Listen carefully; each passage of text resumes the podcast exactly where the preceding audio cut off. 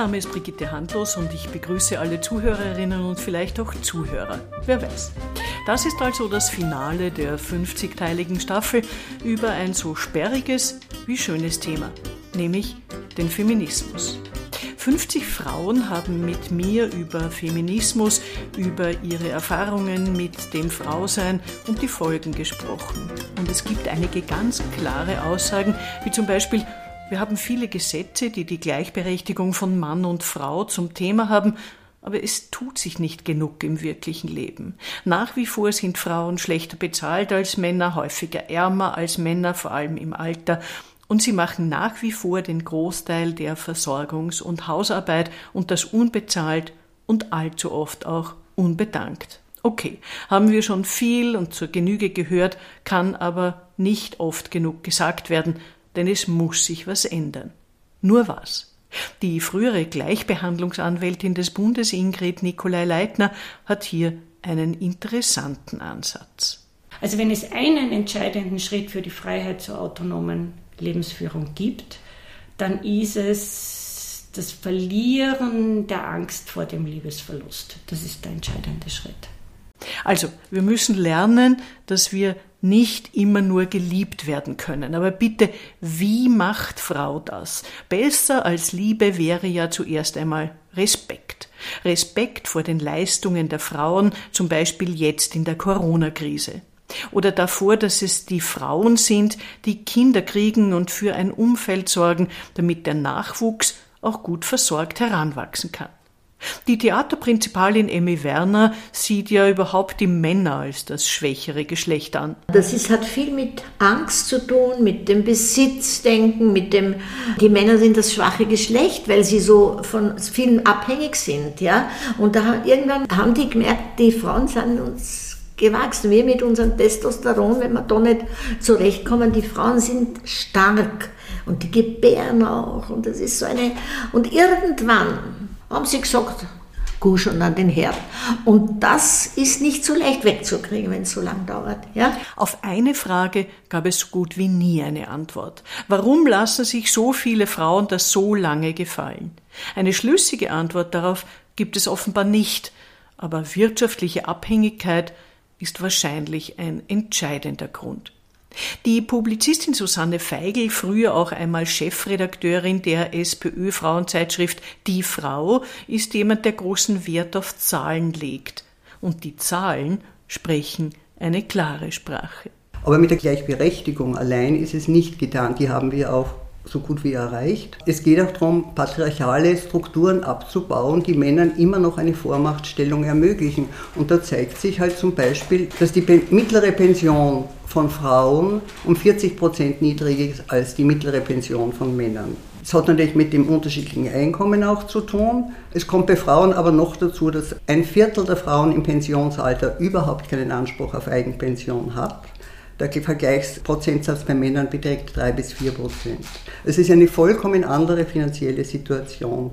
Das heißt, eine Situation, die auch Männern erlaubt, sich irgendwie mächtiger zu dünken, dass Frauen für sie irgendwie verfügbare Wesen sind. Das trägt wesentlich dazu bei, dieser finanzielle Unterschied. Es ist ja so mit den Pensionen, wenn man sich überlegt, dadurch, dass Frauen so geringes Einkommen haben und auch geringe Pensionen, ist vor allem für Ehefrauen, kriegen meist erst ein ausreichend eigenes Geld, wenn der Mann stirbt, gestorben ist. Und das mit die heute für eine relativ unmenschliche Regelung. Ich kann mich erinnern, wir haben die Dolores Schmiedinger und ich haben in den 90er Jahren einmal einen Kabarett-Sketch äh, gemacht zu, zu, dieser hinterbliebenen Pension mit dem Titel Die Friedhofsspatzen. Also das ist eine Regelung aus dem 19. Jahrhundert und die sollte man sich wirklich einmal äh, überlegen, ob das eigentlich nicht auch einer Zeit angepasst werden könnte. In allen Gesprächen mit den 50 Frauen war vollkommen klar, dass finanzielle Unabhängigkeit und ein guter Beruf und das heißt auch fundierte Bildung und Ausbildung das Fundament ist für ein selbstbestimmtes Leben. Katrin Zechner, ORF-Programmdirektorin und Erika Pluha, Schauspielerin und jetzt hauptberuflich Schriftstellerin, formulieren das so. Ich kann nur sagen, ich tue mein Bestes, das Ziel zu erreichen, dass Frauen mit einem Selbstwertgefühl ausgestattet, das eigene Selbstwertgefühl auszubauen, aufzubauen darüber Gleichwertigkeit zu erlangen. Soweit überhaupt ein es Raten zulässig ist. Man kann keinen guten Rat geben. Aber ich spreche über, eben genau auch über das, dass man zu seinen Überzeugungen stehen soll, dass man versuchen soll, wirklich ohne die Gängelung von irgendeinem Mann bei aller Liebe zu schauen, dass man wirklich das verwirklichen, zu verwirklichen versucht, was einem selbst als Frau das kann natürlich auch sein zu Hause sein und ein Kind, gar nichts dagegen zu sagen. Aber dass man versucht, sein Leben so zu leben, wie es einem selbst vorschwebt und wie man glaubt, dass es für einen selbst richtig ist.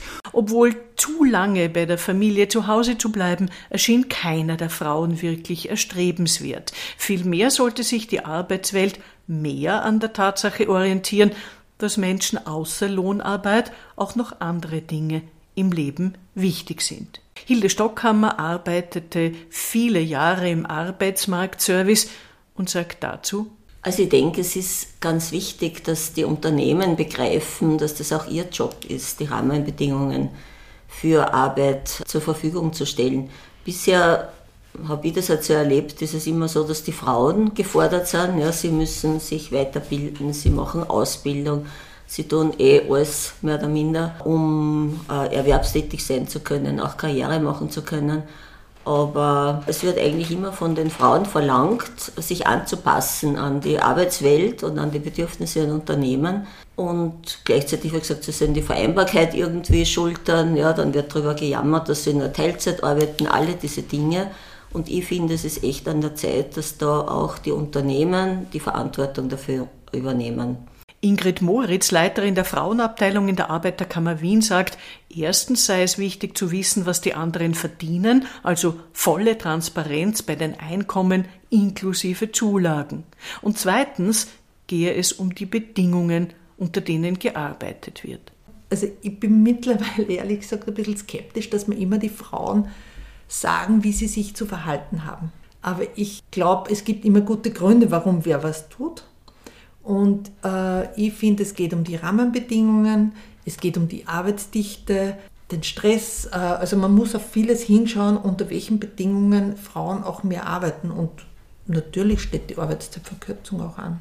Und so werden derzeit neue Gesetze gemacht zum Thema Homeoffice. Auch die Arbeitszeitverkürzung ist möglicherweise nur mehr eine Frage der Zeit.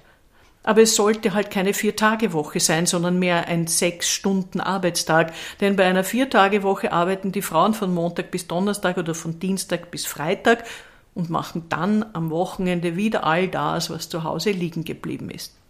Und kein Gesetz dieser Welt wird jemanden dazu zwingen können, die Hausarbeit, die Erziehungsarbeit, die Kehrarbeit gerecht aufzuteilen.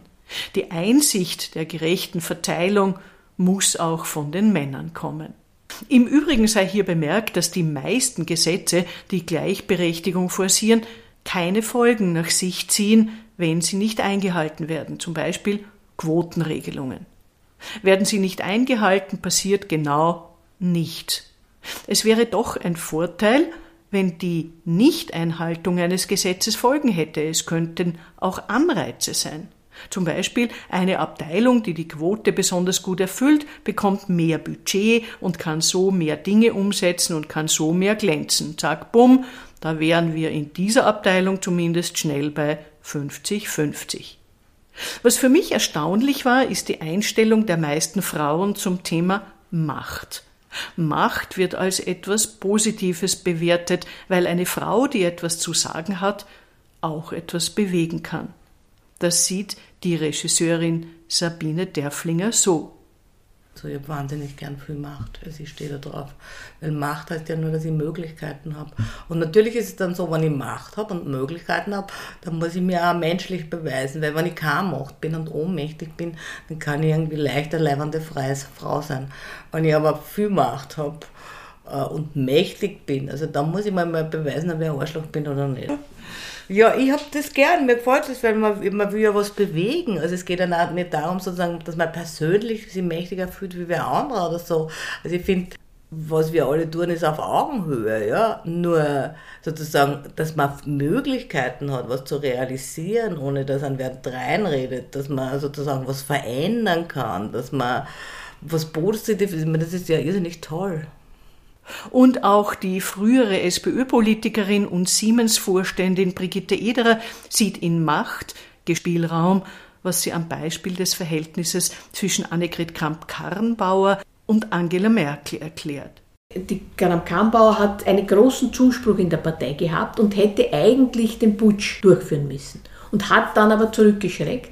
Und da ist dann gestanden in der Zeitung, und das war für die Merkel etwas, das am Ende des Tages versteht sie nicht, weil sie hat beim Kohl relativ frühzeitig gesagt, die, die, CDU muss sich vom Kohl verabschieden und muss sozusagen auf Distanz gehen. Also die ist schon ein sehr machtbewusster Mensch, aber sie missbraucht Macht, glaube ich, nicht, sondern sie ist sich dessen bewusst, sie will sich durchsetzen, sie will ihre Überlegungen durchsetzen, aber also mich beeindruckt die Frau. Bist du machtbewusst? Ich meine, du warst ja, ja politisch in sehr vielen Ämtern. Na, Macht ist gut und man braucht sie, um Dinge durchzusetzen. Alle Frauen sagen, ihr Einsatz für den Feminismus lohnt sich. Es lohnt sich für einen selbst und für die anderen. Also hier ist viel Kraft zu spüren. Und ich möchte gerne mit einem Zitat der Dokumentarfilmerin Susanne Riegler enden, weil es diese positive Energie widerspiegelt. Dass wir als Frauen, uns kann man nicht isolieren, weil wir sind überall. Wir haben zwar jetzt unter Anführungszeichen das Handicap, dass wir Brüder, Ehemänner, Söhne haben, mit denen wir zusammenarbeiten und uns jetzt nicht sozusagen in Frontstellung begeben. Aber das hilft uns auch Strategien zu entwickeln, das hat uns geholfen, Strategien zu entwickeln, nämlich die auch zu überzeugen, Überzeugungsarbeit zu leisten, die mitzunehmen, die aufzuklären. Dadurch wir da überall sind, kann man uns nicht ghettoisieren und wir bringen auf diese Art und Weise auch was weiter. Also wir haben so viele Strategien. Darum wird es nicht zu einem Umsturz kommen, von dem da irgendwelche Rechten immer Angst haben, die Feministinnen stürzen jetzt um. Ich glaube, es wird eher zu einer Transformation kommen. An, an die glaube ich wirklich. Also wenn wir uns nur nicht klar, klar lassen, ja, er arbeitet nicht immer sichtbar, der Feminismus, aber ich glaube, es ist die einzige Chance, auch diese Welt zu retten. Es ist ein Modell, das die Welt besser machen kann. In diesem Sinne danke ich allen Frauen, die mitgemacht haben bei dieser ersten Podcast-Staffel von Frauenfunk.at.